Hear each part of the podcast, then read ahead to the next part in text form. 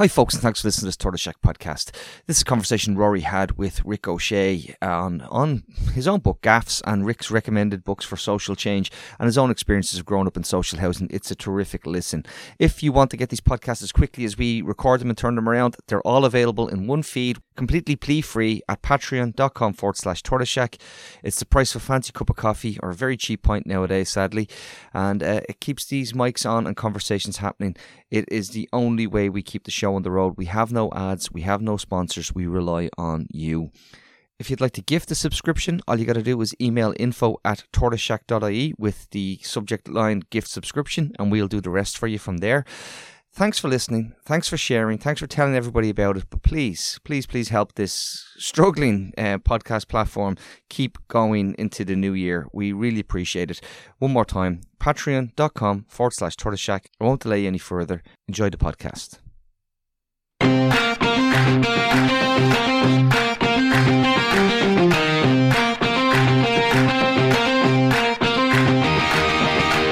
Welcome to Reboot Republic, the podcast that goes behind the headlines and looks at the big issues in this republic of inequality. We are the podcast of solutions and the podcast of hope, and I'm your host, Rory Hearne. I'm delighted to have on the podcast today Rick O'Shea, who many listeners will know as a very familiar voice in Ireland, who is currently um, has the daytime Gold Show with Rick O'Shea on RTE Gold and is also um, one of Ireland's at the host of Ireland's biggest book club. Is it, Rick? Well, I don't like to boast, Rory, but yeah, yeah, it is. I, I, I, run a book club on Facebook that these days has there's almost forty thousand people in it. So that's yeah, incredible. Been incredible. doing that for the last eight or nine years. Yeah, no, great to have you on the podcast. Thanks a million for coming on. Not at all. My, my, my, pleasure. I was reading the book at the time, and uh, as well, you know, I was saying nice things about the book. And yeah, you know, if uh, if if I can come and have a chat with anybody about something that's not the normal part of my job every day, it's lovely to be asked to do something that that's something I've never been asked to do before. So yeah, great, great. No, no, and I was really um taken, you know, by your positive comments about the book and uh, gaffs, which listeners will be well familiar with me banging on about at this stage. But listen, you also have won a really interesting accolade. I think it was Sexiest Radio Voice in 2009. Yowzers. Somebody put that on my Wikipedia page a very long time ago. I've done loads of things since 2009. I mean, a fair few bits and pieces. And as a result of it, I can never get it removed. It's stuck there forever because things exist on the internet. And uh, I don't think it would matter if I won uh, a Nobel Prize in the morning. If I won peace, for instance, I still think that would come up first. I think so. And really, I was thinking like you don't need to do anything after you've won that. That's kind of it. Like as a as I've had to struggle on since really. then. Yeah, yeah. I've had to struggle on since then, sadly. Yeah, I know it's all been downhill. Really. Yeah, yeah, great. Well, listen, we'll we'll we're keeping that in mind, and I'm listening to your your tones now as we go. Rick, just yeah, maybe to start with, because partly of why um I thought it'd be really interesting to get you on, and you know we connected um on in through the sewer of Twitter. Um, and tried to find our way through some pipes that weren't quite as sewery as others. But um, to avoid any more analogies, around your own background and growing up and in social housing and council housing, and tell us a bit about that because you know part of it, you know, anyway, we'll talk about in terms of the book, but part of it. I really wanted to, I suppose, get across was overcoming this idea that social housing was a failed way of doing housing and of living. And um, for you, what was it like? Yeah, I, I, the thing about my family story is that it, it runs the complete gamut. So my, my, my dad comes from a small village in Offaly, and he he grew up in a in a cottage in a small village. But my mum's family come from a tenement just off uh, the bottom end of Clanbrassil Street. So right. my, my mum grew up in one of the last tenements left in Dublin before they were moved out at the beginning of the 1960s, just as yeah. they were beginning to expand Clanbrassil Street, the end that runs down in towards St. Patrick's Cathedral. And they were one of the last ones moved out from there. Now, her family had come from there. They'd moved from a different tenement elsewhere. It was one of those ones with 17 people to a floor and uh, multiple families all living in the same rooms. Everybody knew everybody else else. Uh, so my mum grew up in, in in the heart of the Liberties, and then they were moved out to what was considered the, the you know the exciting new social housing experiments. They were moved out to a place called Davitt House in Drimnagh, which is on yeah. the canal, um, and they were council flats. They were moved out there at the beginning of the 1960s into what was called a maisonette. If anybody knows those kinds of uh, flats that are built where on the ground floor there are, there's one floor flats, and then above them there are the two floor. So essentially, a house built on top of the flats below it, um, and that's where my mum grew up and her family grew up, and it's where she met my dad. And that's where I was born in 1973. And I lived the first year and a half of my life there until my mum and dad finally got a place and moved out together. That's incredible, incredible history of of housing. And in terms of the tenements, did you talk to them about what it was like there? Yeah, and it's it, it's strange. I've only had this conversation with my mum in, in, in, the last few years. I went to Henrietta Street, and if people have never been to the, the museum at 14 Henrietta Street, um, it, it, it's the closest thing Dublin has to to a tenement museum, and it is mm. a building that's kept in pretty much the condition that it would have been in in the at the beginning of the the, the 20th century, last part of the 19th century and we we talked about it. And so yeah, I did. I, I conversations with her. I remember I was I was writing something a few years ago about uh, about homelessness. I wrote a piece for an anthology. And I asked her when they were growing up in the kind of 40s and 50s. So how were homeless people p- part of you know their world? And what? And my yeah. mom said we didn't have homeless people. People would come in and they'd sleep on the, the, the the landing at night. And if you had something extra, if you had an extra boiled egg, you'd give it to them. And then people would just pop in, stick their head in, they'd sleep in your house, and then they'd disappear the following day. People didn't sleep on the streets because everybody just in those situations in that part of Dublin all bunked in together. That's incredible. And what out of interest did you write in relation to homelessness in the anthology? Yeah, there, there, was an anthology that, that, that, came out a few years ago um, about, I mean, pre-COVID, so I think 18, and I was asked to just write a non-fiction piece about it. And I did I did a piece about Molesworth Street at the time was undergoing uh, there were a couple of building sites there. There were some very prominent uh, new buildings that are there now, including the building that now has the ivy in it, and and all of those that that stretch of buildings yeah. all the way down along there. And obviously, it is a place that has had, over the course of time, homeless people sleeping both on the street and in the streets surrounding it as well. It had one man die there quite publicly and quite well known right on the steps of Dáil Éireann. That's right, and Jonathan so yeah. Yeah, and it, it made a contrast for me in, in in the piece that I wrote. Can I remember much else about it? It's about five years ago. It's a long. It's if you went looking for the anthology, you'd find it. Yeah, very good, very good. No, no, and it's important in terms of thinking that and seeing how you know living in Dublin. Um, I'm living here probably over 20 years now, and seeing the city, I, I am often struck by that. You know, you see how much some buildings, you know, go up literally overnight. These huge, as the songs, the glass cages, and the exclusion of people from the city. You know, the people who live there, the people who are uh, part of it, and it's quite something around, I think, now that is often overlooked that people are the city. There's a thing of, and it's weird. The, uh, I only really noticed this property when I was going to London a few years, years back, and I read a couple of articles in the Guardian about private spaces because you know, in some of these enormous buildings that have been built in in parts of London, there are what are ostensibly public spaces that exist in the centre of these. There are walkways, there are throughways, but they're all owned by private companies. And in, in theory, they're, they're gated off at night. If you want them to be gated off, you can be thrown in by private security companies from there. They're not part of the public surrounds. And you start to see that, you know, kind of more and more with, with larger buildings of that kind that have been, that been built in Dublin, even just, just down the road from, from where I live. So I haven't ended up go, going very far. I, I, I the, the 25 words or less version of it is my mum and dad moved out in 74, 75 to a house in Crumlin, to one of the old, one of the original houses built in the 30s, one of the council houses there. Yeah. And they bought it from uh, the Dublin City Corporation using a corporation mortgage, which my dad was paying off about nine quid a week or whatever it was for the following 25 years. And after that, when I moved out, I was I was a renter, so I rented I rented forever all the way through until I bought my first house four years ago now, and I live in, believe it or not, an old council house in Inchicore in uh, yeah. Dublin. So just down the road from where I am, and right next to where I uh, I was born in, in Davitt House, there's a brand new development that's just been put up. It is one of the ones you talk about in the book. It is presumably owned by a real estate investment trust. Uh, it is one of those ones that has uh, apartments for rent for 1900 to 3000 euro a month, depending on the number of bedrooms that you want. And again, it has one of those boxed off interior spaces. There's a big, lovely, wonderful courtyard that sweeps through from one street out onto the canal. Uh, but you know, you, you, you need a tag or a pass to get through from from one place to the other.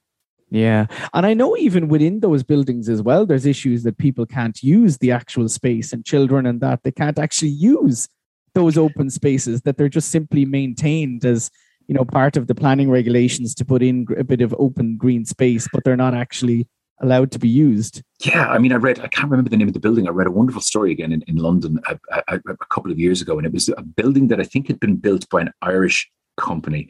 And it was one of those buildings that had a swimming pool on the top of this enormous set of new apartments. And the swimming pool jutted out as if it went out into, into space. Right. And part of the housing had to be kept for local social housing as well. But they had created gates and barriers, meaning that all of the social amenities that were available for the people who were paying whatever one, two, three million pounds for the apartments, none of those could be used by the people who lived in the same building but had a series of barriers and gates between two, both sets of those, and that that's something that happens a lot. Yeah, and it is happening in it is happening in Dublin as well. And in terms of those, I know the where there's part five, um, ten percent or twenty percent of the apartments, um, some of the facilities aren't able to be used by the social housing tenants. So, listen, Rick, the book. Yeah, I'm tentatively asking as a taking a you know as a long-standing, you know, well-respected book critic in Ireland. What was your take reading it and your I mean, you, you, yeah, you should have asked me in advance because I could throw the hatchet in here and, and and you know you'd have nothing nothing to be able to do about it. No, we, I talked I talked about this uh, uh, online already. I think the most interesting thing about your book is we're so assailed by information when it comes to everything. And if you're, you know, like me, somebody who works in the media or somebody who absorbs media, you can read 30, 40, 50, 60 news stories a day on varying topics. Mm. And so you think you have some sort of handle on to put it in air quotes, the housing crisis and why yeah. the housing crisis exists. And you read stories that are individual parts of that uh, in newspapers every day and every week. The best thing about your book is it then takes all of those things and puts them all in one place and sits them in front of me and goes, here's how you draw the line between A, B, C, and D. And that's sometimes, even for somebody who absorbs as much information as I do from news and current affairs, that needs to happen. So there were a lot of things in your book that I knew, that I had read about, that I was aware of, mm. developments, things that were that were happening in different parts of Dublin City in particular. But it's only when you started to look back historically and then look at how all of this came to pass and look at the years from 08 onwards. That's a great section in the book where you start looking at the difference in housing prices and in rentals after the 08 crash. And it's only when you've had it all put in one place in front of you that you go, my ears are starting to steam and i you know this is something that is getting under my skin and something that i feel needs to be read about. Honestly i would put a copy of your book in the hands of every single person in the country and tell them go away read it and see how you feel about the housing crisis after that. Well i'll take that. I'll take that stick it on the back of the book. That's that's what you get. What you say? Stick that on the back of the book. That's what you're getting. That's that's the long form quote. Yeah no that's brilliant. That's that's really and it is interesting you know, hearing how you say, you know, putting the different parts of it together, which I, was trying to do because, and also trying to paint it in a way, you know, write about it in a way that people could connect with as well. Because I think so much of the housing sort of discussion is, you know, statistics and abstract kind of policies. And I was really trying to put that kind of human, not just a human face, but tell it in a way that people could see, you know, these connections um, between the different parts. And, and you obviously picked that up. Yeah, and, and it's even sometimes there are there are elements of it. I mean, one of the things that, that, that uh, took me so much about the book is where you talk about social housing, and again, put that in air quotes because mm. for a lot of people, in 2022 who maybe have no experience of ever having lived in it or come from it or had families in it. Social housing means something radically different than what social housing actually is. Yeah. You know, when I when, when my parents were were were getting together and were were growing up in in flats in Drimnagh, it was, and you talk about this in the book, it wasn't just something that that people from one particular kind of social strata lived in. There were unemployed people who lived there. There were people who had manual jobs who lived there. There were people who had very good jobs who lived there. There yeah. were a couple of people who owned their own companies, small businesses who lived in in in the flats when when I you know when I was born there. It was always something that had a, a complete mix of people in terms of who they are, what they did, and where they came from. Obviously, that's that's changed in recent years, and then it becomes this shorthand for troublesome people and for social hassles because of you know because of mistakes that were made over the course of the last 30 40 years in, in, in you know in, in, terms of of, of a, a, lot of different places in dublin. But the whole idea of social housing in and of itself is something that is to be aspired to. I mean and you probably say to me if you could take one thing away from your book it's build social housing that's the way to start solving all of the problems as they are and as they exist. I realize I'm a total amateur here. I've no no qualifications in this whatsoever. Just a lifetime of, of, of observation and of uh, of you putting these together and putting them up, and particularly in the international context of what social housing means in other countries as well. Yeah, yeah, no, no, I, and I think it is. I'm delighted to hear that because it was something in a way where I was trying to recover social housing in a way, but also reimagine it because you know it has become so stigmatized. And, and i you know i write about that that was on purpose. You know it was on purpose to to downgrade it by different interests who wanted to make money from housing essentially. And if you have lots of public housing and you know housing lots of social housing it means that there's less space for private interest to make money from it. And that's the reality.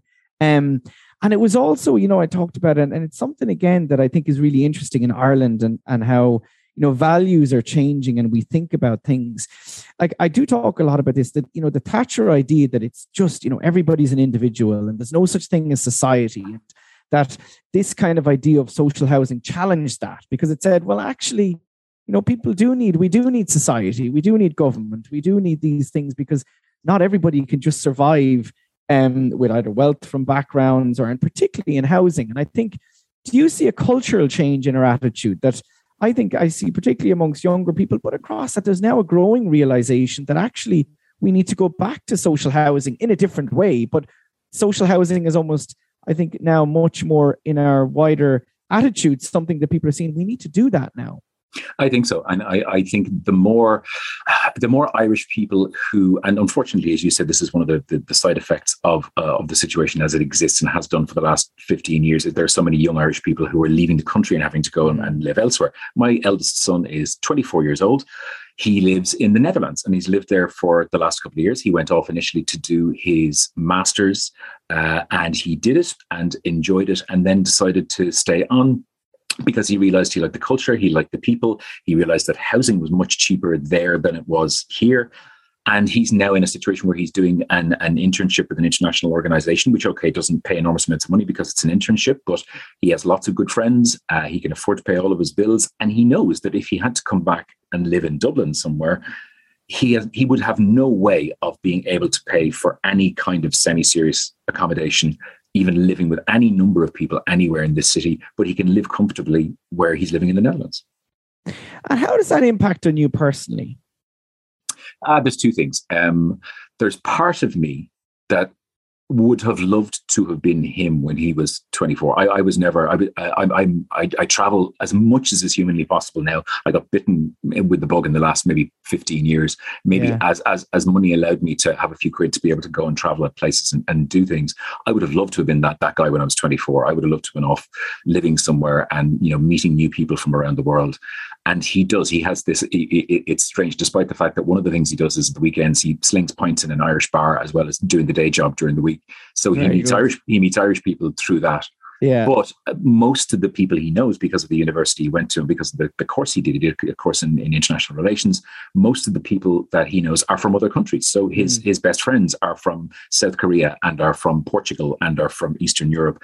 And it's given him this view of the world that he would never have had potentially had he just stayed at home and found himself a, a, a job somewhere in Dublin. But yeah, obviously as a parent, you know, it's hard doing the, the, the weekly WhatsApp calls and you know doing the check-ins, but you know it also gives me an excuse to go and see him every now and then. So that's also quite nice.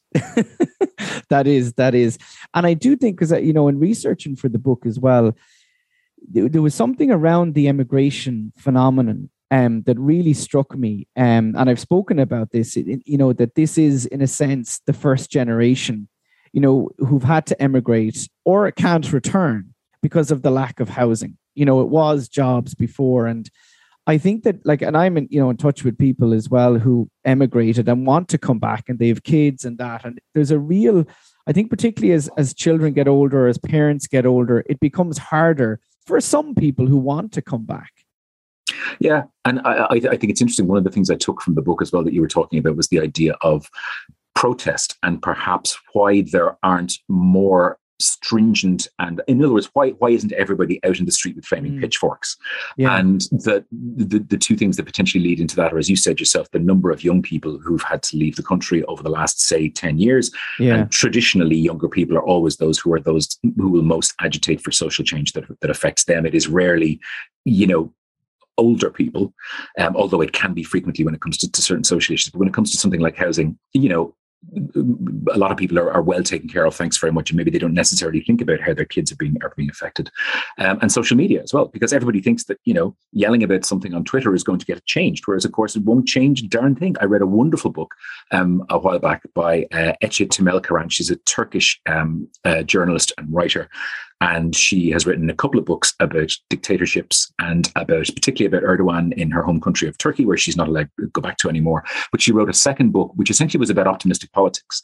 And it was about the idea of how you can potentially change things with optimism. And she had said one of the things in it is just if you would like to change something socially, don't try to do it through social media. You need to actually go out, you need to lobby your political representatives, you need to actually physically protest. You need to attempt to change the world as much as you can yourself, because ultimately, you yelling about it all day, every day on social media can just be ignored and doesn't really change very much. Mm, that's really interesting. And it's, I think it's something that, you know, I, I would completely agree with that because there's a lot of, you know, people do ask that question, you know, if the crisis is so bad, you know, where is the protest? And, mm on one sense, you know, I would point back to kind of Apollo House and that occupation that happened in 2016. And then there was significant protests like occupations that were happening of Mountjoy Square by the young people in through the Take Back the City, which was kind of 2019. And there was actually a big protest in 2018, had about 10,000 people at it, organized by the Cross Society, um, trade unions, uh, civil society groups, Raise the Roof. But then, of course, COVID had a major, major mm. impact. Mm. And I think that you know, we're now coming out of that and we're starting to see there's a new tenants union called CATU, which is trying to organize um, and is organizing tenants. And there is actually a protest taking place um, Saturday week by that Raise the Roof coalition again, which hopefully will have people at it. But I do agree with you. I think that there's a real issue and I see it again, and, and for the research for the book saw it when young people in their early 20s, mid 20s are going, we're just getting out of here. Then that that you're right, that kind of dynamism for change is kind of dissipated. Yeah, and that's not to say, and I, I, I, don't want anybody to think that I'm suggesting that you shouldn't, you know, attempt to positively agitate for social change on social media, uh, because it obviously it can be incredibly helpful in amplifying certain mm, messages. But absolutely. just that ultimately, it's not going to be what gets the job done in the end. That physically you, you've actually got to go and do things in the real world in order to make that happen. And and you're right you know there are a number of reasons maybe as to why that hasn't happened up until now but this could be or 2023 or 24 could be the year for change. It, it could be. And i think in particular what what i'm seeing as well is that the extent of young adults and not so young adults who are living at home with their you know parents you know is really significantly increased. Even through covid as the rental crisis has worsened. And there has to be a breaking point, I think, you know, where people just go, you know, enough is enough. But um Rick, just in terms of, I suppose, the anything else you took from the book you, you thought was particularly interesting or well, I, you know, I'm the sort of person who marks things out. So as I'm going through something, I will be the person who puts like boxes around everything that I think is particularly interesting. I loved the idea, and I went back to look at it today again. You were talking about the number of private landlords in, yeah. in Ireland. And the stat that you have in the book is that in the 1940s, it was about 25% of, uh, of, of tenancies were with private landlords in Ireland in the 40s, roughly. And then that went mm. down to about 17% in the 60s and down to about 13% in the 70s. Yeah. For, for me, that was a, a shocking number because yeah, you know, I suppose there's there's always a, a, an element of that if you feel something has always been the same way, if mm. as you've grown up, you know anybody i ever rented from from the time i was 19 years old to the time i was you know 43 was a private landlord yeah. so you, you presume that then that has always been the way but whereas you know uh, looking back historically that's not necessarily always the way it's been Yeah, no, absolutely. Um, and that is something that's really interesting. And of course, the nature of that landlord changing to the real estate investors now as well is a very significant um, change and that kind of what I call the financialization and is known internationally as that financialization of housing. Um, you know, I, I think it's something that is really strikes me that, you know, the question of housing and I suppose the wider economy and particularly, you know, you're saying people who mightn't think it's affecting them. I think increasingly now everybody in Ireland realizes that housing affects everything. I hope so. I mean, and, and I hope it's not just you know the, the, the likes of, of you who, who, this is your area of expertise and you're writing about this and you're talking about this on, on, on radio and TV, or the likes of people like me who want to read around the subject and want to know more. You would like to think that there isn't a sufficiently cushy subsection of Irish population who you know can afford to be the bank of mammy and daddy for their kids when their kids mm. need you know an enormous deposit to, to, to buy a house somewhere um, i was wondering about that phrase that, that the bank of mammy and daddy i mean i i don't know if i've ever known anybody who had, you know, as you said, for an average house these days, who had like 80 or 90 grand sloshing around that they could afford to give to one of their kids for a deposit of a house. I know they're there. I know there are many of them. I know there are entire suburbs full of them. I've even lived in yeah. them a couple of times. But the idea of, of that being something that maybe people like that think about or that that it affects them, I, I don't necessarily know if, if, if that's true. But for, for everybody else, I think it's something that's becoming far more part of, of, of, of you know, the front of their train of thought as time goes on. Yeah, yeah. Listen, Rick, I wanted to, to finish. I had asked you to recommend a couple of books. Oh, we did. yes, uh, I brought some with me.